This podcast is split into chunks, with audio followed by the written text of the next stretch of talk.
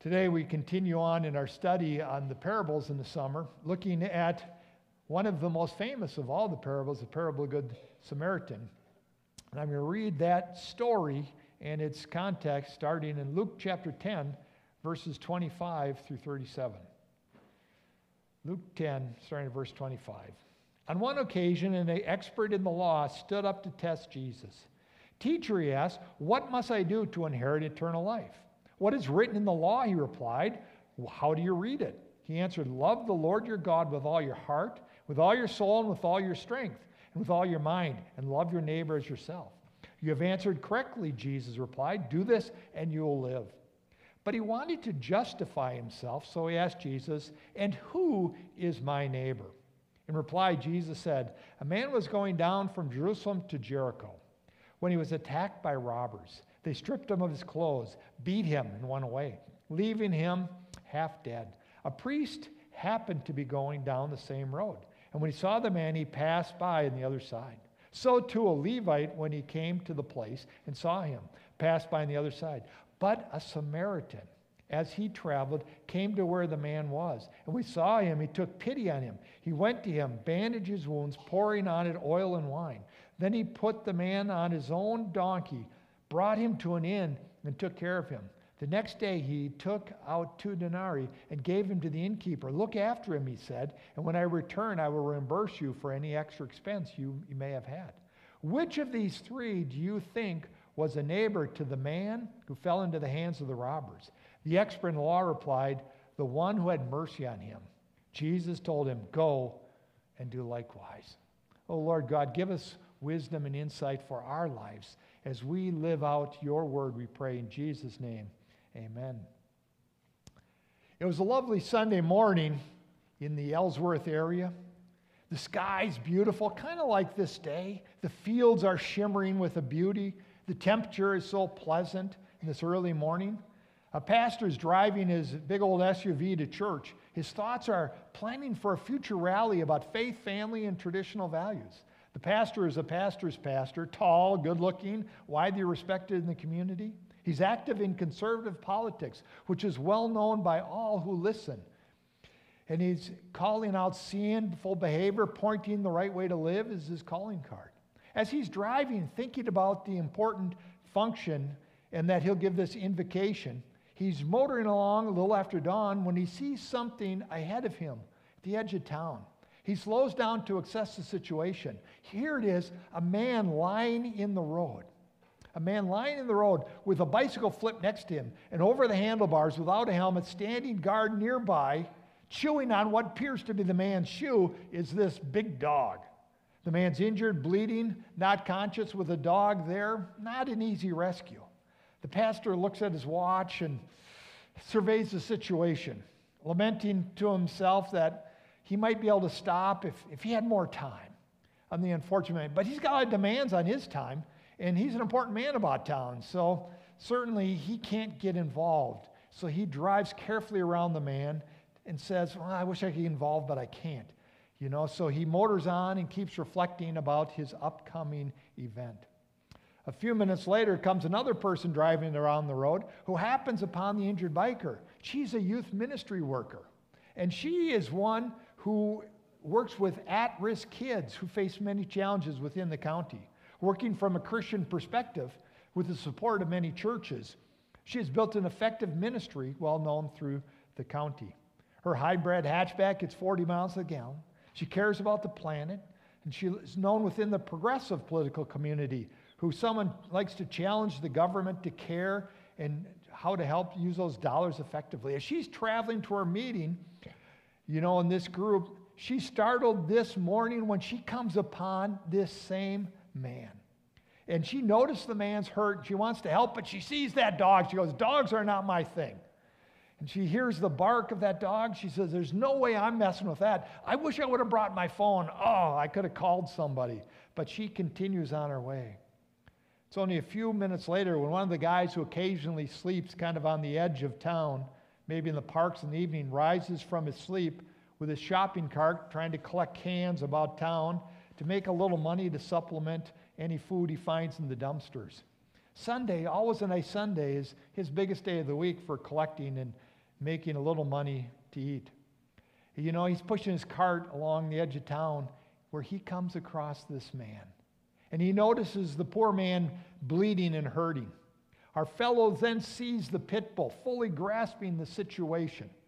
And so he wraps the man's, wraps it, you know, what's going on, and grabs a stick and works the dog away from the man and lifts up the man and puts him in the cart and brings him to the, the health clinic to get some help in the shopping cart. He gives of his time, his effort, the little that he has to help this man in his time of need. Now, keep these pictures in mind as we continue our study of the parables. These stories where Jesus puts things side by side. Stories of Jesus, stories of the King Jesus that help us understand how we're to live in his kingdom now and forever. The kingdom that Jesus has begun, that when he returns, he will fully consummate, and all who trust in him will live into. Well, in these studies of parables, Jesus helps us understand how we're to live in his kingdom life. Not our way, but his way. And today we consider maybe the most widely discussed and well known of them all the parable that we know of the Good Samaritan, which Jesus makes clear obedience of faith is to be our guide in living as those who live in the kingdom, not status, but those who live faithfully to the kingdom. Our actions, reflect our love of God, not our status. Well, let's consider, first of all, our situation here. Our situation. The situation of this story. The first verses in 25 through 28 speak of the kind of situation that Jesus speaks this story and tells it into the life of his people and into our life and situation as well. And what's the situation? Jesus is teaching about his kingdom and how his followers should live in it. Jesus, the one who brought it to earth, as we said, and the kingdom now yearned for by God's people, the place where we'll dwell with God forever. And on this one occasion, we have an expert in the law, verses 25 through 27. And expert in law stood up and stood up to what? To test Jesus. To ask, okay, we'll get Jesus. And what is going on here? A person who is talented, who has a strong reputation, respect within the community, who's learned. This was a guy who was on Jerusalem Live at 11 o'clock all the time as an expert. He discussed the issues of the day. Few men around Jerusalem could match his thinking, his articulate uh, speech, and his understanding about the law of God. He knew the laws and the implications of it. Now, he had heard about Jesus. Jesus, he thinks, he's just another guy, a guy who's getting some attention. Whenever a new teacher gathered some interest aroused, they would send this guy out to put the new teacher in his place. Hard to call them real teachers, he thought. They weren't part of the Jerusalem elite, they weren't one of us. So, on this occasion, our expert was chosen and sent off to deal with Jesus, to twist him in the wind, to box him in, to demonstrate how the real experts in the big city, because this Jesus, he was just a country folk from Galilee. This is how we do it in the big city of Jerusalem. The heavy hitters are dropping by, and look out, Jesus, here we come. So, this legal expert, knowing that Jesus is proclaiming the kingdom of God, asks Jesus a simple question. He says, What must I do to inherit eternal life? So, in these verses of 25 through 27, Teacher, what must I do to inherit eternal life? Jesus, though, as we know, is not easily fooled or tricked, is he? Jesus, who understands the kingdom, understands the will of God, who knows the scriptures, responds in such a wonderful way. And how does Jesus respond? Jesus responds by saying, What's written in the law? He replied. How do you read it? This man's an expert in the law. So he knows this man knows the law of God. So he says, What's written in the law? How do you read it? In other words, how do you understand what the law says? And so the expert in the law answered, Love the Lord your God with all your heart, with all your soul, and with all your strength, and with all your mind. Love your neighbor as yourself. And so, what does he do? This expert in the law. He replies with the words from Deuteronomy and Leviticus, Numbers of law, about loving the Lord your God with all your heart, with all your strength, and with all your soul. And the Leviticus, what? Love your neighbor as yourself. These are the implications of the law of how we're to treat, interact with others, how we love God, how we love people. And this man knew it, so Jesus draws out the answer that is true. So he asks the man, the man responds, and what he can only written, he answers these things. Jesus in verse 28 says, You have answered correctly. Do this and live. And so Jesus takes this and turns the table on this man to help him see what God has by bringing out the word which this man's know so they know how to live. In other words, Jesus commands the man, if you live by faith, you will live. Because at the heart of the question is what? What must I do to inherit eternal life? What must I do to inherit eternal life? In other words, live out your faith, live the obedience of faith. This is not Jesus answering, here's the works that you do. No, it's because we trust God, we believe in Him, we live out our faith by loving the Lord God and loving others as we love ourselves. The obedience of faith. Real faith that's active, that's to be acted upon. And here in the storyline, the words of Jesus made this expert very uncomfortable. Jesus, in his simple approach, turns the tables on this man and makes him feel uncomfortable. For he was fine with an intellectual discussion, but when the concern came to how are you living this out, he was all of a sudden uncomfortable with it. Loving God's okay, but loving others? And the man's uneasy about this. The law says love your neighbor. His legal mind knows it. But in life, how do we live that out? And so he wants to make himself right with God. The God he loves, the God he's pledged. And in verse 29, he asks, Who's my neighbor? Who is my neighbor? That's the question he asks in verse 29. As Jesus says, Do this and you'll live. And he wanted to justify himself because he probably saw the shortcomings. He go, Well, who's my neighbor? How am I supposed to know? I can love God, but loving my neighbor, there's lots of people. How can I know who that is? Maybe Jesus will answer in a way that'll be easy for me to uphold my personal righteousness in the context of the kingdom. Well, Jesus, this is all he needs to make this incredible point in the story. With a story to make it crystal clear of Jesus' teaching and what the law means, what the Word of God is. And in that, Jesus now unfolds this parable of the Samaritan, or as we know, of the Good Samaritan. A man who is heard after being robbed and beaten along the road from Jerusalem to Jericho. 17 miles of winding road with significant elevation changes this dangerous journey with priests being the important people in Jewish society who interceded between people and God were mediators. The Levites, those who were temple helpers, Jesus uses them.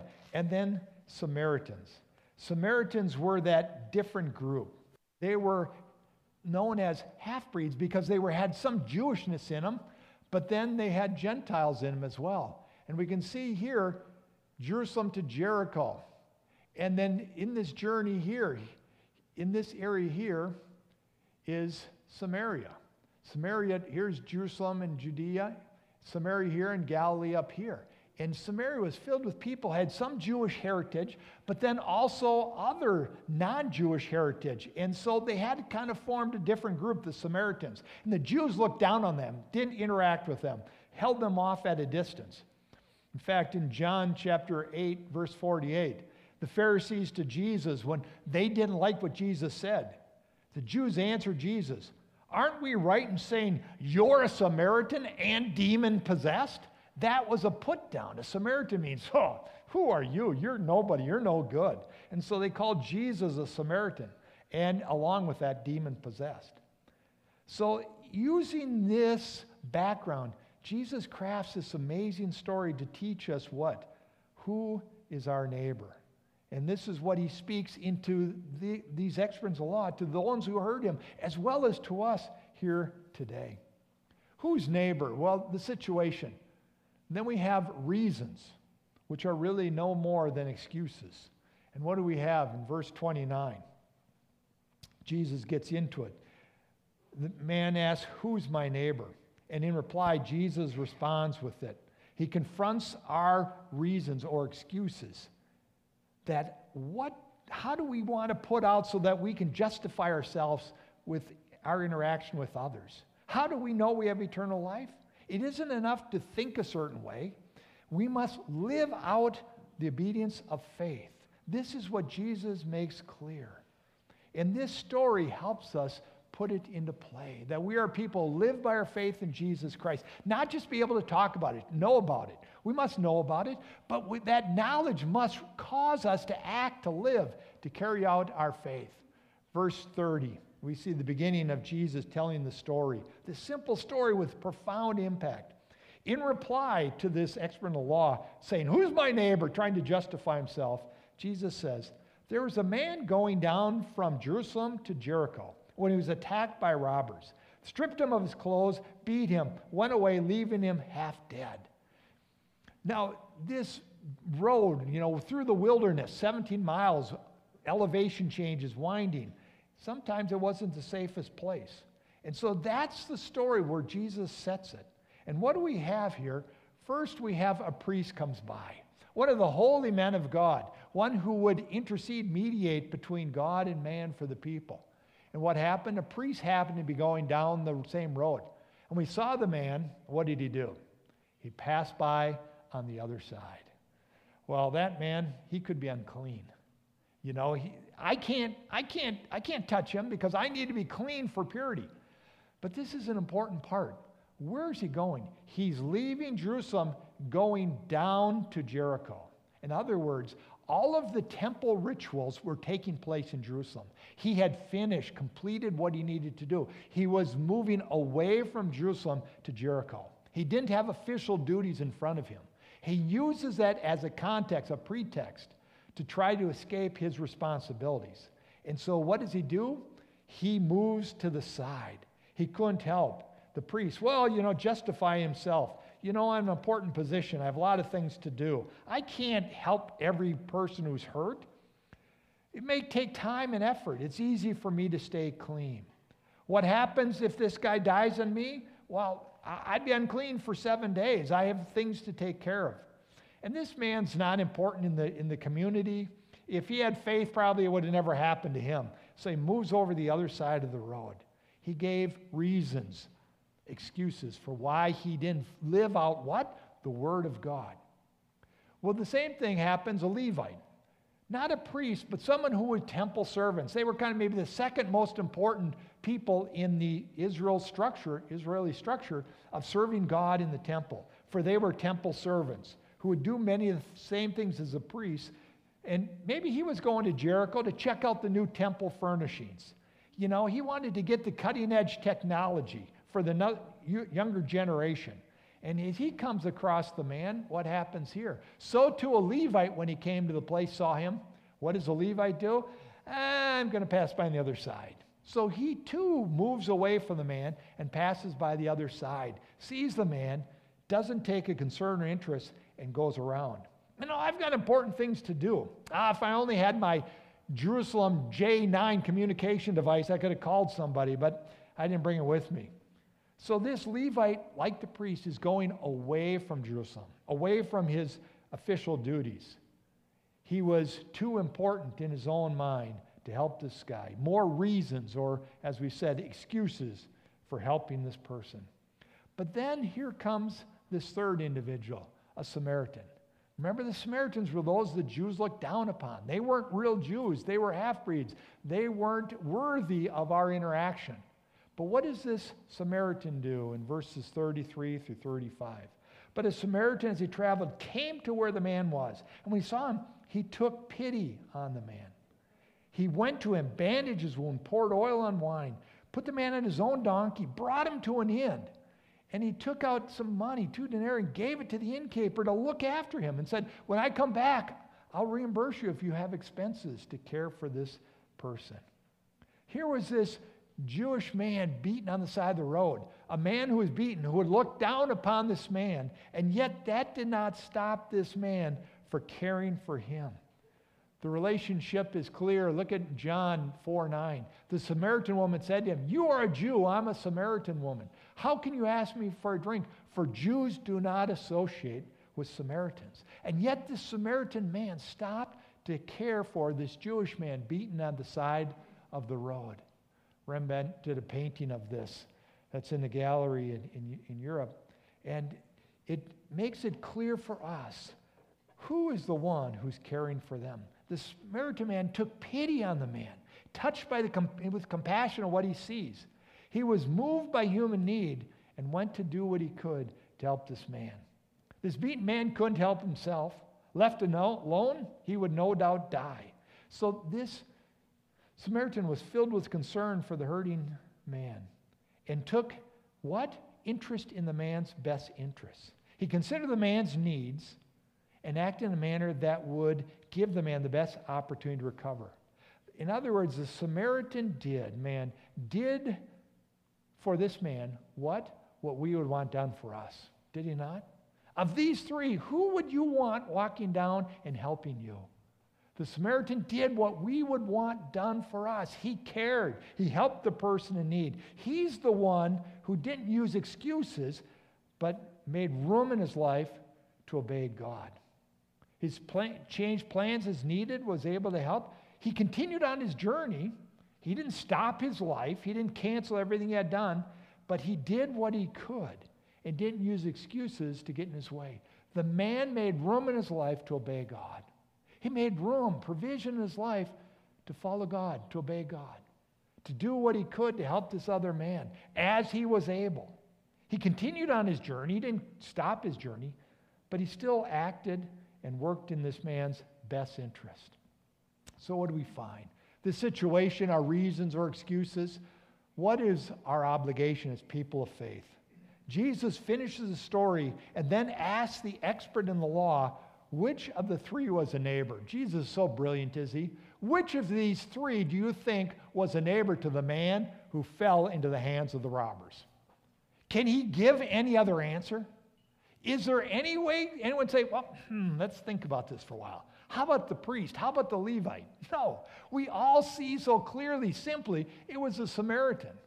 There's no other answer. When it asks, who's my neighbor, which was his question.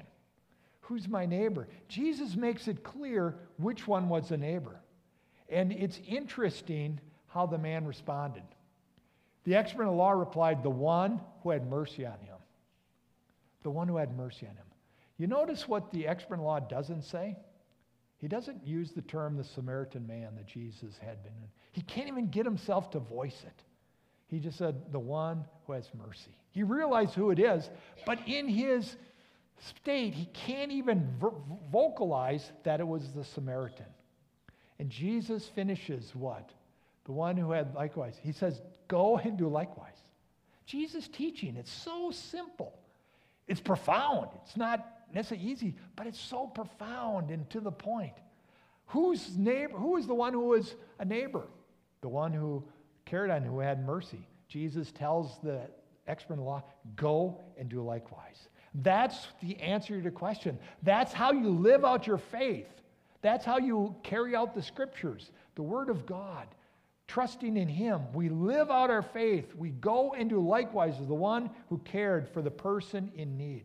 Going and doing likewise shows that we have faith in God. Going and do likewise demonstrates we live out our faith. It's not just an intellectual pursuit, but it's something that comes from our heart. Going and doing likewise substantiates we love God. Going and doing likewise proves we love people, our neighbors. Going and doing likewise makes no mistake about where our trust and our faith in life is placed. Eternal life is held by God through his son Jesus. Those who believe live out that belief. They go and do likewise. This is how Jesus instructs us to live in his kingdom. His kingdom. Jesus is calling us to live into his kingdom. To live as people who what? Who love their neighbors, who love God with all our hearts, mind, and soul, and then love our neighbor as ourselves. How do we do it? By caring for those that we come across in life. He's not saying we have to impact, change everyone's life, but be open and be willing to love and care for those that we come across in life. We mustn't set aside the clear teachings about Jesus to try to promote our own righteousness like this expert in the law did. We must be people who live out our faith in Jesus Christ, to love God and love others. Your neighbors, anyone you encounter during the day, anyone we come across, that's our neighbor. Our neighbor isn't necessarily someone, you know, who lives four miles away or 400 miles away, but those who we come across, who we have an opportunity to care for, to say a kind word, to encourage, to build up, to do something out of the love that we have for Christ, out of the love that we've received for Jesus. Jesus, who died for you and me. That was his great love for us. Out of that faith and trust we have in him, we live it out by caring for those we come across. That's what this story is teaching us. Our faith is to love God and love people. And who are those people we love? Can you love all 7.78 billion in the world? Probably not. But we can love those we encounter in our own lives, even our neighbor, whether it's that irritating person who might live next door, that annoying fellow, that grating lady, the hard to love. Love demands that we have an active faith. It isn't what is comfortable for us or easy for us, but it's those that God puts us in a place to love. Those are the ones who are called to love as God's people. I think a great illustration of this a couple years ago, there was a shooting at a church in South Carolina, followed by a vote in the state to remove the Confederate flag from the state buildings. And it was a, a white KKK kind of group that held a rally, was trying to hold on to white supremacy. And in this, it was a hot day, and there was a man who was overcome by the heat and was in trouble. And who came to his help but a black police officer, Leroy Smith, who you see in the picture? The very person this white man was raging against. He comes to help. Here's a man who went above the call of duty to help a man who was being hateful to him. That's a great example of loving our neighbor because we love Jesus Christ. Who are you most like? In that story in the beginning, do you go and do likewise? That pastor, that youth ministry worker, or that occasionally homeless man. Only one obeyed the word of God, loving God and loving his neighbor. We're called to go and do likewise. To go and do likewise. To go and do, to be like Jesus in the story that he's given us. Kingdom living sometimes can be inconvenient. The kingdom is not about our comfort and convenience. Our kingdom is about living for Jesus Christ as he calls us to. Love your neighbor. How do we love our neighbor? By going and doing, by loving those we come across. Who's our neighbor? The one we come across. What's our responsibility? To go and do as Jesus told us to. Will you, will I follow Jesus? Go and do. For all we come across is our neighbor. Let's pray. Oh, Father God, we thank you that you have given us these stories. Stories that help us clearly see what it means to live your kingdom life in our lives today. Lord, help us to be like this Samaritan. Lord, to be willing to be, Lord, go out of our way. Lord, to experience, Lord, more work because we have to care and love in Jesus' name. Lord, that's what you have done for us. Help us to be those who love you and love others. We pray this in Jesus' holy and precious name. Amen.